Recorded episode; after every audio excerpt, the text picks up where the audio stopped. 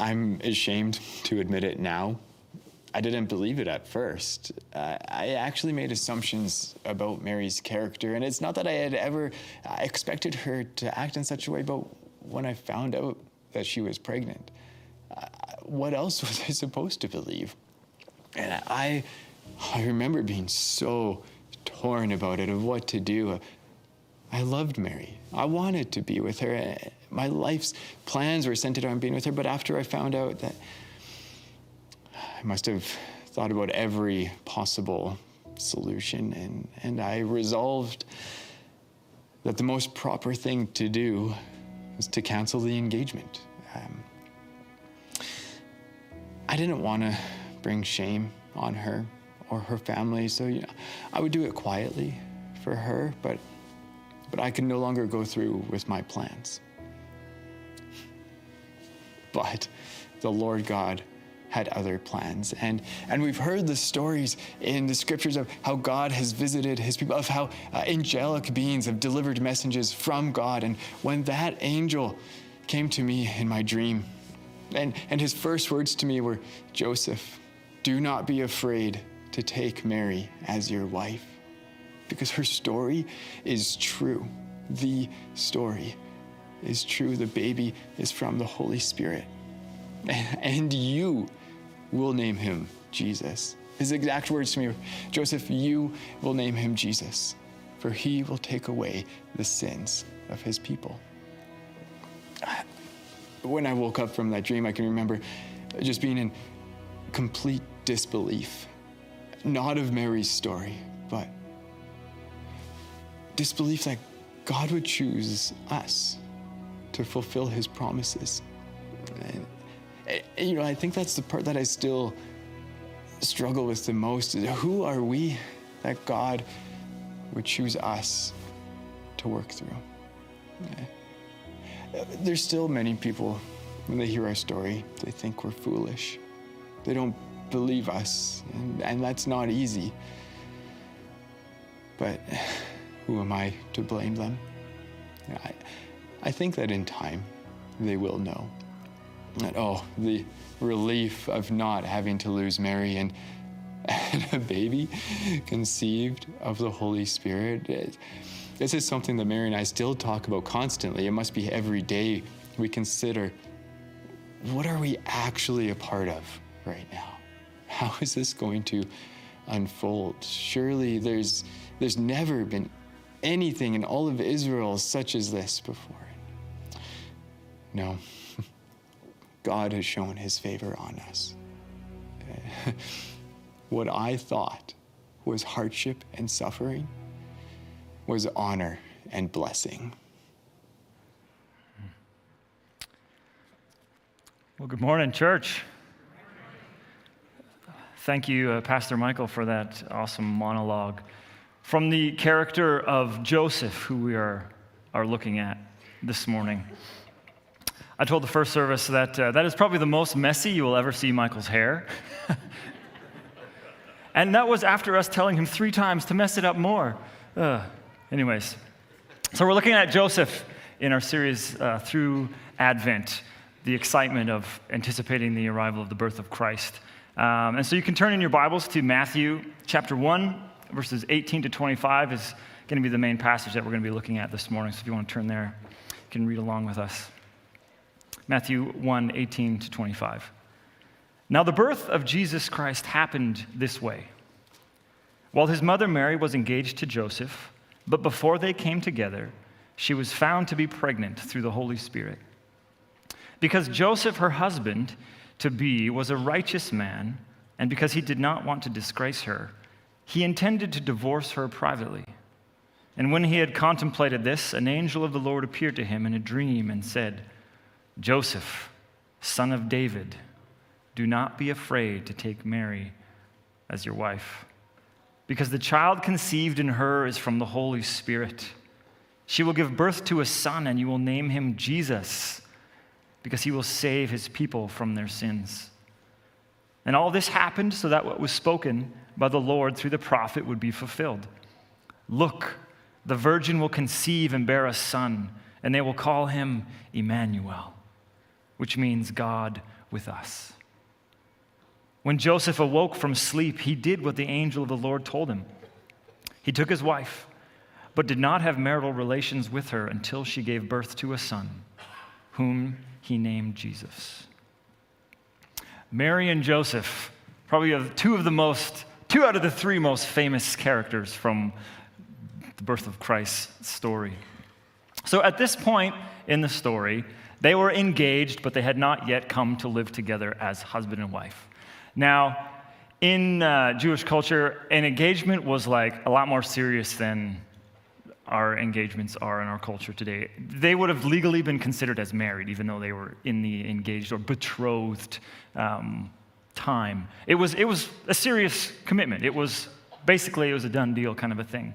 And so what would happen is they would become engaged, and then the husband, the man, would go and he would prepare a place for his bride. So, whether that would be if he had to build a house, or if he had to clean his house, or if he had to add a room, or whatever it might be, is, is he said, Okay, I will come back for you. I'm going to go and take care of some business first. And so that could be, that, that timeline is, is varying. Could be a year, could be months, who knows? I mean, that's why we have stories in, in the Bible about, hey, be ready because he might come back anytime you don't want to know. But anyway, so this is what Joseph, he had went to prepare the place to bring Mary home to be his wife. And that's when it says here that it was found. It was found out that Mary was pregnant. That word's kind of like it was discovered. It like, you know, we don't know exactly how Joseph found out or exactly what was told him, but he finds out that she is pregnant. Now, he's preparing a place for Mary. This is complete side note. Joseph, in the position he was at the point, is what Jesus is doing right now, which is so cool. He has gone to prepare a place for us, and he will come back and get us. I mean, there are so many cool things in Scripture when you look at it in that way, but that's side note. Back to Joseph.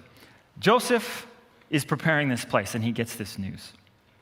Now, Joseph, it tells us, right, in, right off the start, is that he was a righteous man. He was righteous. What does that mean? Well, I mean, last, last Sunday we looked at Simeon, and it said of him that he was also a righteous man. He was called righteous, just as Joseph was. And this is what Genesis 15, 5 and 6 says. This is Lord, he, the Lord. He was talking to Abraham. And he says this He said, The Lord took him outside of his tent. Look up at the sky, count the stars if you indeed can count them. And then he said to him, So shall your offspring be. Abraham believed the Lord, and he credited it to him as righteousness. He believed, and that was given to him as righteousness. So when we look at Joseph and we ask, okay, it says he was a righteous man. What does that mean? It means he believed. Now, he believed in God, but it's more than that. He believed God. Now there is a difference. Because James 2:19 says this, you believe that there is a God? Good. Even the demons believe that and tremble. Someone can believe in God or that there is a God, but not actually believe God. To believe what he says is true, that he is who he said he is, and he will do what he is going to do. That means to believe God, to believe his word. We call that faith. Believing, not just believing in God, but believing God, taking him at his word. Faith. And Ephesians 2 says we are saved through grace, or saved by grace through faith. It is through faith. And so that faith or belief we see here is rewarded with righteousness. Not our righteousness, no, it's something that Christ purchased on our behalf. And I, find it interesting if we look at um, what Abraham believed. He's like, count the stars. God's like, count the stars. You can't count them. I know you can't count them. He's like, that's how many your offspring is going to be. I mean, Abraham had no kids at this point. He was old and his wife was old. And yet it says, what? He believed. He's like, I believe you, God. that you will do what you said you're going to do. That's incredible.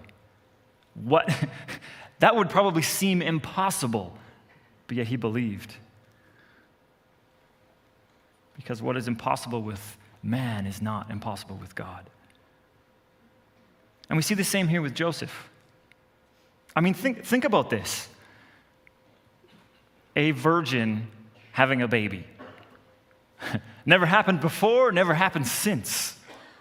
If, if you were a person in that time and someone told you that story, you'd kind of be like, hmm, I, know how these things work, and I think something else happened here. And I think initially, like, what did Joseph believe initially? I mean, because it tells us that he was a righteous man before he had this dream. Before he had all the information, it says that he's a righteous man. So, what does that mean? It means he believes God, he believes his word. So, that would have been the law and the prophets of what, what he had. So, Joseph believed the Bible, the Old Testament scriptures, and he loved them and he wanted to follow God and honor him. And so, if, if you were Joseph and you love the Lord and you love his word and you believe what he said is true, and then the woman you're engaged to is found out to be pregnant, what would his response be? Lord, what does your word say I'm supposed to do in this situation? You know what the prescription was? Stoning. Stoning was the legal prescription for this act of sin because it would have been, it would have been seen that she committed adultery because they were, it was a binding agreement. It wasn't just, oh, well, you can kind of make a decision and change that. It's like, no, they were, they were considered legally, even though they hadn't come together as a husband and wife. And the legal requirement was stoning. And so you can see that Joseph would be torn as someone who believes God's word, wants to honor God. So we don't know what Mary told Joseph. I mean, I think we like to think that, like, Mary came over to Joseph's house one day while he was amidst building her an awesome dining room or whatever it would be, and was like, hey, uh, an angel appeared to me. I'm going to have a baby by the Holy Spirit. Got to name him Jesus.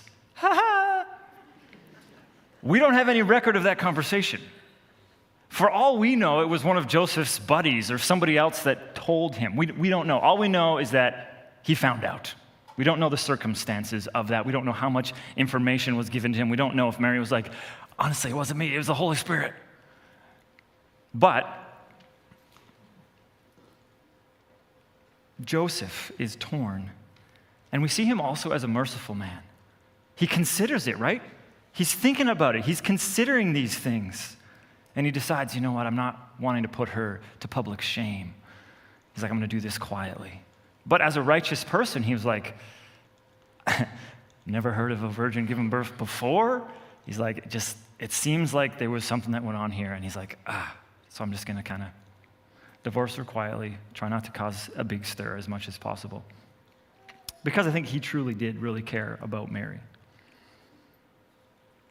And I think he would probably find it hard to believe her story um, if he did, in fact, was told the whole story from her. But then an angel comes and he has a dream. Can, can, we just pause for a moment and appreciate the fact that an angel entered into Joseph's dream? Like, like Inception style here. I'm like, I'm fascinated by dreams because I have a lot of dreams all the time. My wife and kids can attest to you that there's often mornings where the kids wake up and like, hey, dad, did you have any dreams today? Or last, last night, I guess?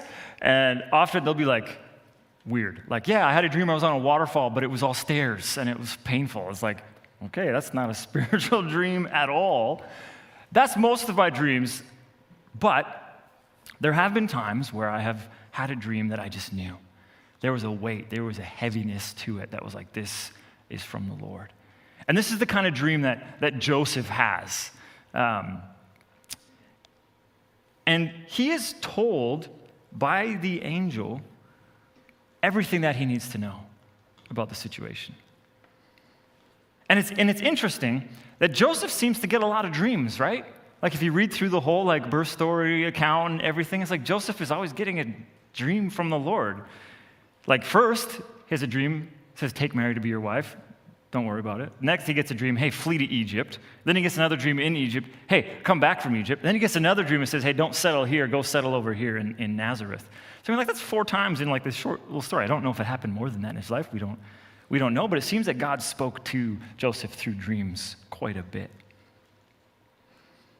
And I find Joseph's response, I mean, we're going to we're gonna look at this a little bit later as well, but Joseph's response to each and every one of those dreams isn't like, hmm, let me contemplate this for a while and think about is this really from the Lord or not? Or no, he just is like, oh, God told me to do this, and then he does it.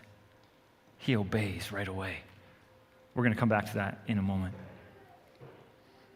So, like I said, we don't know how much information Joseph had up to this point about the whole situation, but the angel tells him everything he needs to know. The baby that is growing in her is from the Holy Spirit. She's a virgin. He will be the Messiah, save his people from the sin, his, their sin. You name him Jesus.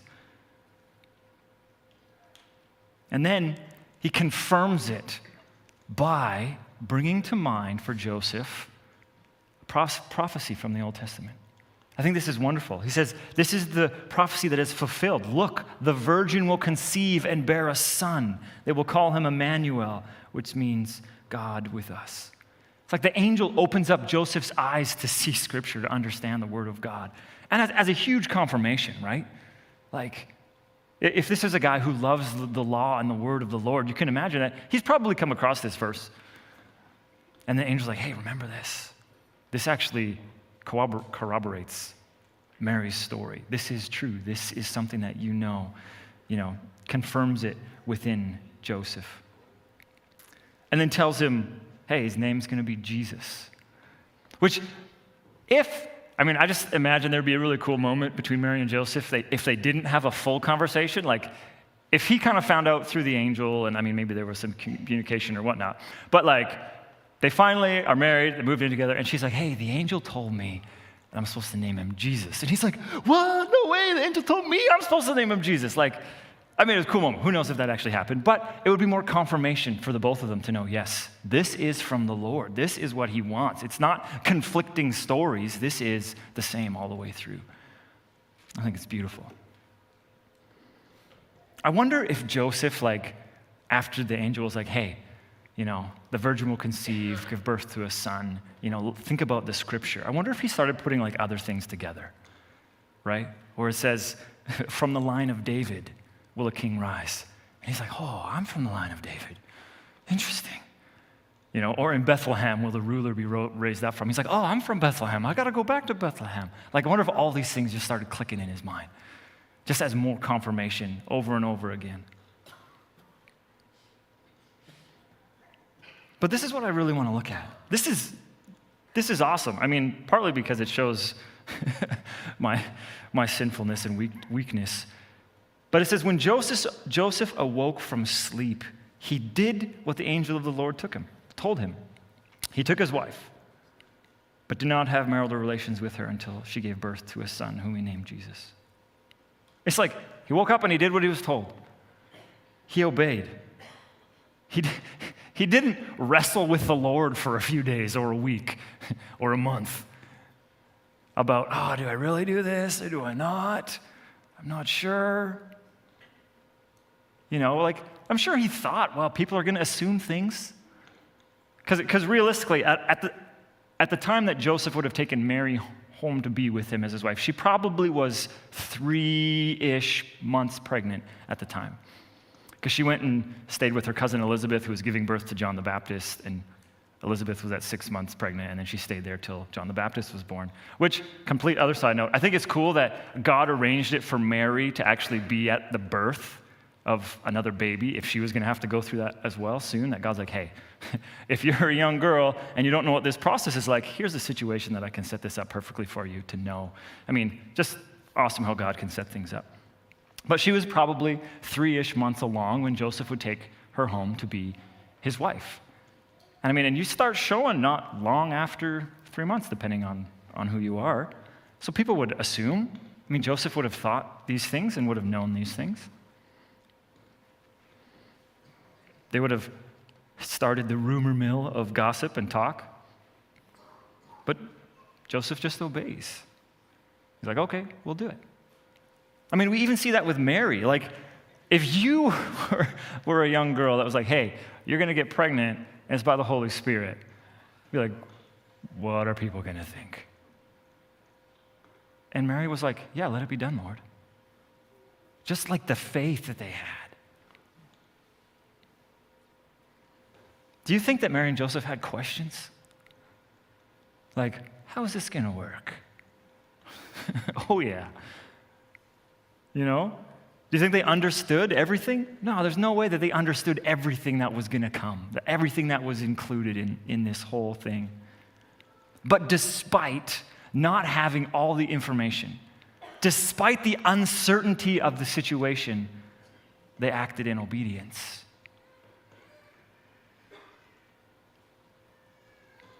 They obeyed, not out of fear, out of faith. They obeyed out of faith, not fear. And I mean, we see this all throughout Scripture, don't we? All throughout the Bible, we see obedience despite uncertainty. And I mean, just a few examples like Gideon, he's got to fight a big army, and he's collected all the Israelites who are going to go fight that big army. And God's like, Yeah, cut your army in half. That's how we're going to fight them. Wait, wait, wait. Cut them in half again. Okay. And he does. he acted in faith. What about Joshua telling the whole nation, Yeah, you're going to take this city and you're just going to walk in circles? It's like, really? I would probably have a few questions about that, you know? But he said it, they obeyed despite the uncertainty. I mean, we see Abraham, crazy amount of faith when he just believes God that, you know, this old guy with no kids is going to have offspring as numerous as the stars. He believes God. But then when God does bless him with a son, what does God ask him to do?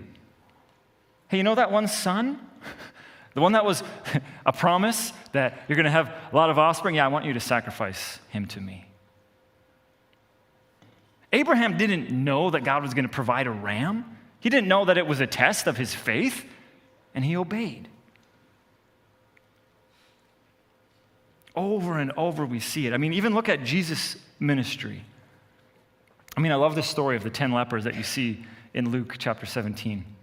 So there's these 10 lepers. They come up, Jesus, and Jesus is with his crew, and the 10 lepers are over here with their crew, and they're yelling across at Jesus because, you know, they're unclean. They can't, they can't get close to people. So this is just their lifestyle. So they're yelling at him. They're like, hey, Jesus, Master, have mercy on us.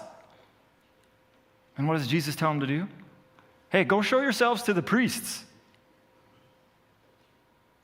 I mean, if I was one of those 10 lepers, I would be like, hey, can, can you heal us? like you did for our buddy Joe that we know? Like now? Maybe? But Jesus doesn't give them any promise of healing. He just says, hey, go show yourselves to the priests. I mean, like, hey, we have shown ourselves to the priests. They're the ones who diagnosed us. That was what they did back then. But yet, what we see is that they're like, okay, we'll do it. And they start going. And it says, as they went on their way, they were healed as they acted in obedience, they were healed. Obedience is key in our lives as we follow Jesus. I mean, this is what he said in Matthew 28 18 to 20. I mean, we know these verses. We hear these verses all the time because it's like Jesus is just about to leave this earth and he's like, hey, one thing before I go, important thing that you should remember. And this is what he says All authority in heaven and earth has been given to me. Therefore, go make disciples of all nations, baptizing them in the name of the Father, the Son, and the Holy Spirit. And often we stop there. But it goes on, it says, teaching them to obey everything I have commanded you. Teaching them to obey.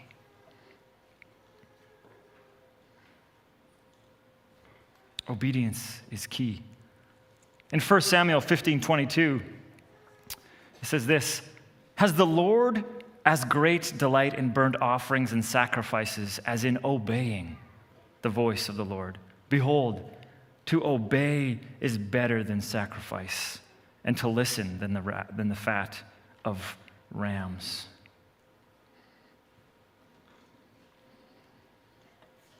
Obedience is the acting out of our faith. That's what it is. When we have faith, when we believe in God, when we obey, that's, that's stepping out. That's stepping out. And you know that, like, to disobey is actually very serious? To, to disobey is rebellion. I mean, that's a, that's a pretty strong word. But if you have kids that don't listen to you and never do what you say, you have rebellious kids. Not me. I, my kids do everything I say all the time, right away. I have great kids, but they're kids. Disobedience is rebellion because we're saying, No, God, we're not going to do what you've asked. We're going to do what we want to do things our own way. And there's consequences to this. There's consequences to disobedience. I mean, prime example of that is King Saul. He disobeyed. And what did God say? He's like, hey, I'm taking the throne away from you and I'm removing my spear from you. It even goes on to say that rebellion is as the sin of witchcraft. Because if you're not serving God, you are in opposition to Him.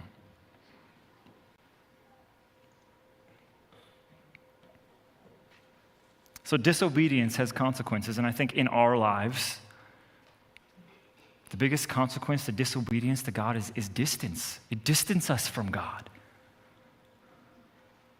But when you obey, you, you walk in fellowship and closeness with Him because you're exercising that faith. When, when we obey what God has asked us to do, we, we're submitting ourselves unto His rule. We're humbling ourselves and saying, Hey, I'm, I'm not in charge here, you are. I submit my ways unto you.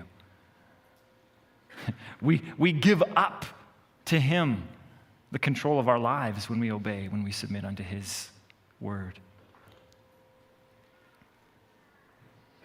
There's a old song that I learned as a kid um, from Patch the Pirate. I don't think anybody knows. Anybody knows Patch the Pirate? Nobody in first service did. It's okay. I was a pastor's kid. It was, it was crazy. Anyways, great little, little song, and it's obedience is the very best way to show that you believe. I mean, I've had that line from that song. I don't even know the rest of the song, just that line stuck in my head for over 30 years. Thanks, mom and dad.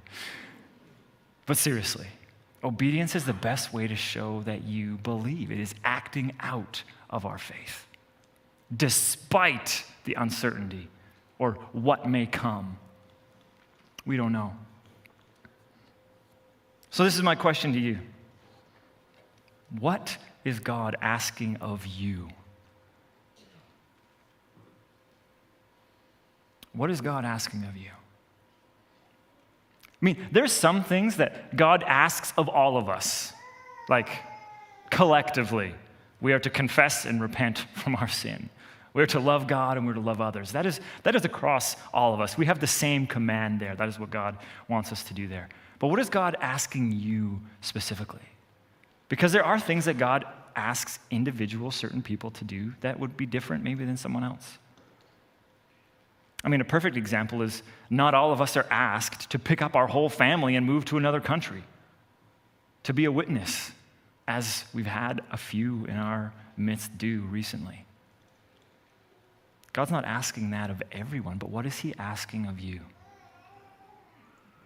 It might be scary. It might, you know, cause you to be uncertain of how it will turn out. You might think people are going to start thinking things or saying things. But that's all fear, not faith. This is, this is what gives fuel to my faith. And I hope we're going to do the same for you. To, to give us that extra oomph to actually take that step to obey and to walk in obedience to God. It's this as you think about who God is and how He views you and what He wants for your life. Because who is God? Do you know that He loves you deeply and desperately, you could say? So much so that He would give His own Son to die a horrible death for you. That's how much He cares about you. He wants the best for your life. He wants all the fruit of the Spirit love, joy, peace, patience, kindness, goodness, gentleness, faithfulness, self control. He wants that to well up from within you. This is what He wants to see in your life. So when He asks us to do something, to step out in obedience, in faith, it is for our good. it is for our best. So I think about that whenever, whenever I'm like, oh, I got to think about who God is, who I know He has been to me, how faithful He has been to me and my family, what I've seen Him do. We remember. And that brings fuel to the faith. So,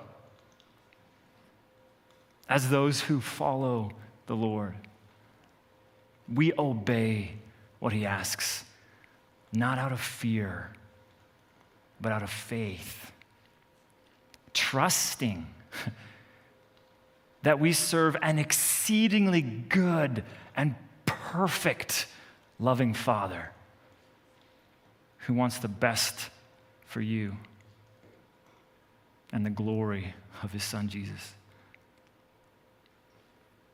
So, just maybe, just maybe what he's asking you to do is for your good. Let's pray. God, we praise you for your loving kindness poured out over us.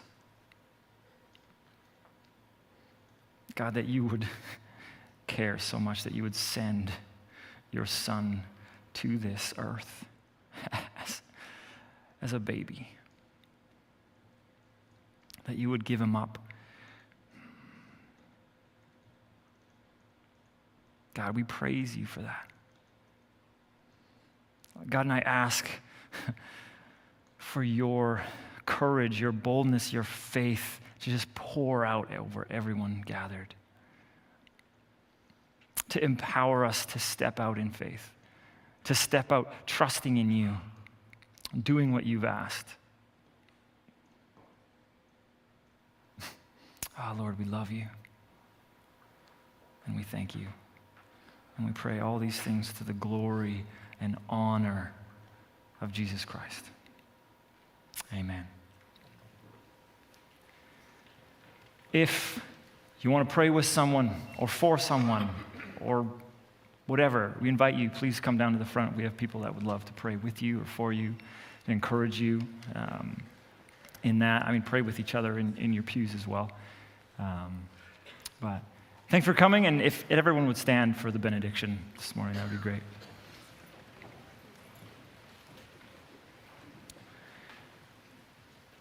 Ephesians 3:20 Now to him who is able to do far more than you could ask or imagine. To him be glory in the church forever and ever. Amen. Amen. Go in the blessing of God.